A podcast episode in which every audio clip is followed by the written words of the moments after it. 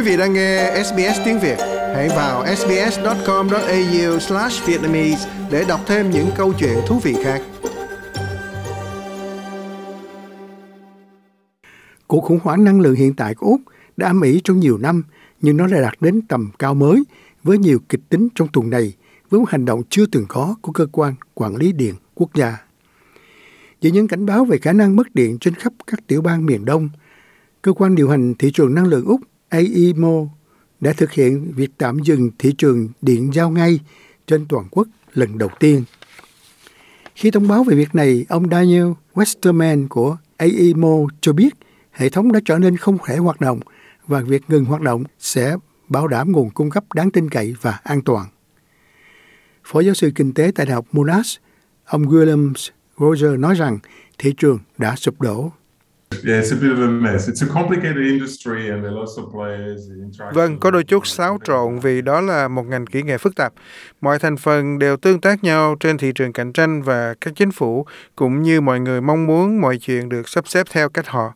Vì vậy, nó trở nên một sân bóng chính trị cùng lúc, nó khiến mọi chuyện sau cùng hết sức phức tạp. Vậy, thị trường giao ngay, the spot market, chính xác là gì và tại sao nó lại bị phá vỡ? Ở hầu hết các nơi trên nước Úc, điện được cung cấp thông qua thị trường điện năng quốc gia hay National Electricity Market hay NEM hoạt động ở mọi nơi ngoại trừ Tây Úc và lãnh thổ Bắc Úc. Các công ty bán điện mà họ tạo ra thông qua thị trường bán sỉ cho các công ty bán lẻ, sau đó bán lại cho người tiêu dùng, bao gồm các gia đình và doanh nghiệp.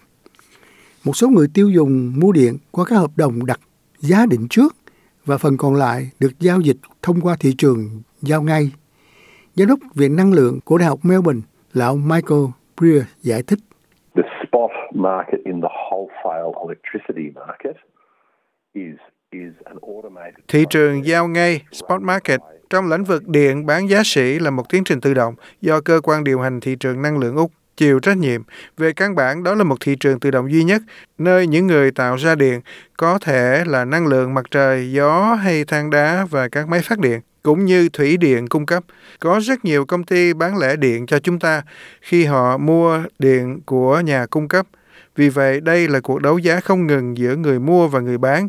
Nó diễn ra 5 phút một lần, liên tục ngày đêm, trong suốt 365 ngày một năm. Thế nhưng, những gì được mô tả là một cơn bão hoàn hảo của các yếu tố đã làm đảo lộn hệ thống hoàn chỉnh này. Trong đó, các lệnh trừng phạt toàn cầu đáp đặt đối với dầu khí của Nga trong cuộc chiến với Ukraine đã khiến giá cả hàng hóa tăng vọt. Còn trên khắp nước Úc, các nhà máy nhiệt điện, chảy than, già cỗi đã bị ngừng hoạt động theo kế hoạch và ngoài kế hoạch với khoảng 20% trong số đó là ngoại tuyến. Sau đó, nhu cầu tăng vọt khi đợt giá lạnh mùa đông ập đến các tiểu bang mùa đông với nhiều nơi ghi nhận thời điểm bắt đầu mùa lạnh nhất trong nhiều thập niên. Tất cả các yếu tố nói trên đã đẩy giá sĩ bán điện năng lên. Giáo sư Guillaume Roger một lần nữa cho biết. If we had the same circumstances, for example, for uh, airlines, nếu chúng ta có cùng hoàn cảnh chẳng hạn như đối với các hãng hàng không, chúng ta sẽ thấy giá vé máy bay sẽ cao hơn. Khi đó mọi người sẽ bay ít hơn, nhưng hiện tại là mùa đông, tôi thực sự không đòi hỏi ít năng lượng hơn, bởi vì tôi cần sưởi ấm ngôi nhà và do tôi có mấy đứa nhỏ, thỉnh thoảng tôi phải bật đèn. Nhu cầu điện này rất kém co giãn và đây là nguyên nhân tạo nên giá điện cao. Để đối phó với giá điện giao ngay tăng cao, cơ quan AEMO đã áp đặt giới hạn giá cả đối với các nhà máy điện với các nhà phát điện là 300 đô la mỗi megawatt giờ. Thế nhưng các nhà phát điện nói rằng họ phải tốn nhiều hơn để sản xuất điện, vì vậy giới hạn giá đã buộc họ phải hoạt động thua lỗ.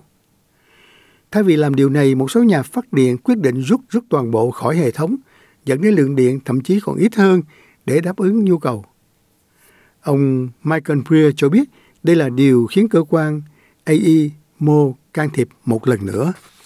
When those generators khi những nhà máy phát điện đó cung cấp cho họ, họ cung cấp một lượng điện nhất định với một mức giá nhất định. Thế nhưng hiện tại, nhiều người trong số họ không thể cung cấp điện với mức giá đủ để họ trang trải chi phí vận hành, bởi vì giá nhiên liệu hóa thạch mà bản thân họ phải trả là quá cao. Do thị trường không thể đóng cửa và giải quyết ở mức giá hợp lý cho người tiêu dùng. Trong số các lý do khác thì AEMO không có sự lựa chọn nào khác hơn ngoài việc tạm dừng hoạt động mà nó đã làm ngày hôm qua.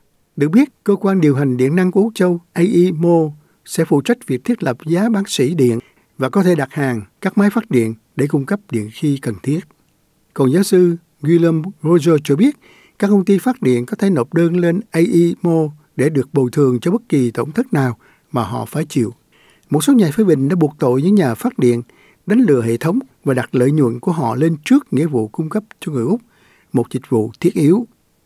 Ông Michael Prier cho biết ông tin rằng những người chơi đó sẽ bị xử lý bởi cơ quan, bởi Ủy ban Cạnh tranh và Tiêu thụ Úc hay ACCC và Cơ quan Quản lý Năng lượng Úc. Ông nói rằng các máy phát điện hiện hoạt động theo đúng luật lệ. We are in unprecedented times of extremely high prices. It is certainly um, Chúng ta đang ở trong thời kỳ giá điện cao chưa từng có. Chắc chắn là không hợp lý khi yêu cầu ai đó sản xuất điện khi lỗ lã. Trong công việc hàng ngày, tôi không bắt buộc phải đóng góp nhiều tiền hơn cho mọi cho nơi làm việc mà tôi được trả lương và công ty cũng vậy. Do đó, có những trường hợp tại thời điểm mà thị trường hoạt động bình thường, nhưng các máy phát điện phải chịu lỗ. Trong đó, cơ quan AIMO cho biết họ xem xét việc đình chỉ thị trường giao ngay hàng ngày. Tuy nhiên, hành động này dường như không thể ngăn chặn cuộc khủng hoảng với việc người dân ở New South Wales được yêu cầu hạn chế mức tiêu thụ điện của họ nếu có thể chỉ 24 giờ sau đó. Giáo sư chuyên về luật năng lượng tại Đại học Deakin, Samantha Hepburn cho biết và tin rằng việc đóng băng sẽ cho phép AEMO tìm ra cách thức thực hiện quy tắc điện quốc gia theo cách có ý nghĩa.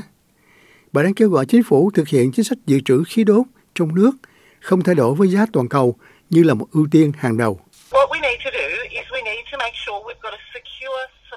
Những gì chúng ta cần làm là bảo đảm rằng có một nguồn cung cấp điện an toàn ở bờ biển phía đông, một nguồn cung dự trữ để các nhà bán lẻ năng lượng có thể mua với mức giá tương ứng với nguồn dự trữ đó.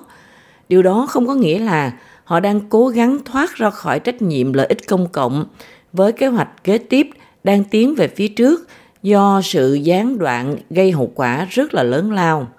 Trong đó các gia đình được khuyến cáo không nên lo lắng về việc đình hoãn thị trường giao ngay vì việc vì chuyện này có ảnh hưởng nhiều hơn đối với người tiêu thụ điện giá sĩ.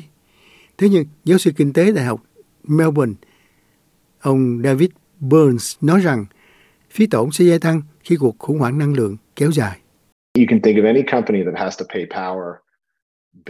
Quý vị có thể nghĩ đến bất kỳ công ty nào phải trả tiền điện, chẳng hạn như nhân viên pha chế cà phê tại địa phương hoặc chợ, hoặc trạm xăng dầu, rồi siêu thị, tất cả những nhà cung cấp thực phẩm lớn lao đó.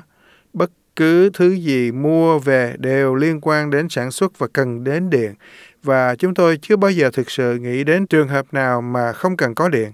Chúng tôi không nghĩ rằng đây là thứ ảnh hưởng đến việc giữ cho đèn của chúng ta bật sáng hoặc trong các điều kiện hoặc trong các điều khoản về chi phí của tất cả những thứ mà chúng ta mua và tiêu dùng. Thế nhưng quý vị sẽ thấy điều đó chuyển qua người tiêu dùng theo thời gian. Um,